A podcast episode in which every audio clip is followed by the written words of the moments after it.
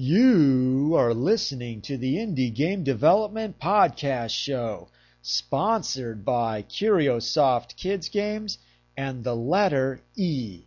Visit the Indie Game Development Podcast site at www.indiegamepod.com.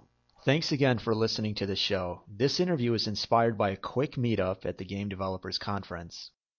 I'm at the uh, IGF main competition at GDC, and with me is a special guest. How about you introduce yourself? Uh, I'm Darren Kep with One Ton Ghost. And uh, what game did you make? Uh, we made Iron Dukes, is our little RPG flash game. And it won some kind of award? Uh, yeah, we won the uh, best, what is it, the best web browser game uh, this year. Nice. Now, it's an RPG, so what inspired the idea? Uh, well, we sort of uh, we looked back at a lot of our favorite games in the past, and um, some of the games that came to mind were things like Star Control 2 and uh, some of the uh, Sid Meier's Pirates for sure. Uh, and we sort of uh, used those to inform uh, a lot of what we did. And so once you got the idea, um, how did you go about developing this? What, what was the process, and how did you make sure that you had the right game? Uh, we did a lot of uh, paper paper prototyping first. Uh, Um, okay. Yeah, just using uh, you know poker chips and uh, pieces of paper and various other sundry items to uh, really try and uh, come up with a core design and then iterate from there before we started any uh, coding or uh, drawing on the computer. To test out the paper prototypes, did you run it by people, or did you just test it out among you know both of you guys? Uh, we we would uh, test it. We were we were always our first testers, so uh, we we would test it out with each other and then uh, invite some friends over who were you know not necessarily gamers to see if they understood or if you know it was sort of an intuitive, fun design. So do you consider this like a casual RPG, or, or what? What was the goal? Uh, very much. Uh, our goal was to have a very uh, quick interaction. So maybe somebody would sit down for 10 to 15 minutes, rather than the typical RPG, which can last hours and hours at a time. So how how do you design it so that people can sit down? Because like every 10 or 15 minutes, they're kind of building out their character, right? Or is it?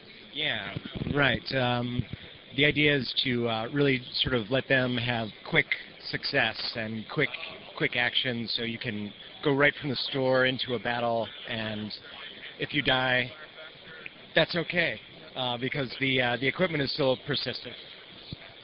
And so once you move from the paper prototype to the software, um, what was the process there, and what kind of tools and um, techniques did you have to use to make sure that it was something that could be accessible to the casual gaming audience? Yeah, we uh, we we started uh, doing some rough prototypes in uh, Flash, which is great for uh, rapid prototype. Um, we we also used uh, Flash CS3 for all of the art, uh, so that that sort of lends to its great vector-based style, and um, Ty, Ty really nailed that. Um, and so we uh, we pretty much exclusively used Flash as our uh, development tool, um, drawing in the IDE and coding outside. Did you run into any challenges um, as you're developing this? Yeah, we initially um, uh, were envisioning this as solely an online game, um, though some of the limitations of uh, Flash as a full-screen application, it, it, can it can get a little bit slow. But we have found some third-party um, uh, projectors that, that really help performance and also lend it to being a web downloadable, uh, e- executable version. I, you know, is there any benefit to making an executable version versus a, just an online, like in-browser version? I mean, what? For sure. Um, the certainly with a browser version, um, you know, Flash is easily, you know, certainly easily dis- deconstructed or decompiled online, um, which is not, you know, a huge concern of ours. But uh, uh, an executable version, you can always tightly DRM it and uh, really sort of have or try to have more control over uh, that sort of thing. Uh, when you started playtesting this, what were some of the issues that people were finding with the game? Um, uh, first of all, it was uh, our, our development our development machines were uh, rather powerful. So uh, when when we got onto more uh, average machines, uh, we we certainly experienced quite a slowdown. Um, but the way that the way that we developed it, uh, it was uh, you know slow enough iterations that we were really able to uh, minimize the number of bugs. And were there any other issues, interface issues that playtesters experienced? Um, in terms of uh, some, sometimes the some of the controls were a little bit less intuitive, but uh, we really tried to limit it to uh, mouse input. So it's it's a one-button game. Uh, so we're hoping that uh, that that's really sort of lending itself to the casual market and uh, that sort of thing. Um, have you found any like design principles that you feel are really essential for making a casual RPG? Uh, I would I would say that uh, you know the ability to customize is is really sort of central to you know letting somebody feel like they're in control of you know they're they're role playing uh, and so they're really able to specialize and make decisions. So you say customize, you mean customize the character, customize the scene? Uh, yeah, customize the character uh, because uh, particularly in our game, people tend to uh, you know have an affinity for their little characters that they create. Yet we kill them off so quickly that uh, you know that that has been a little bit of uh, concern for some players when their beloved character dies, and we we just have no respect for their lives. Sounds good.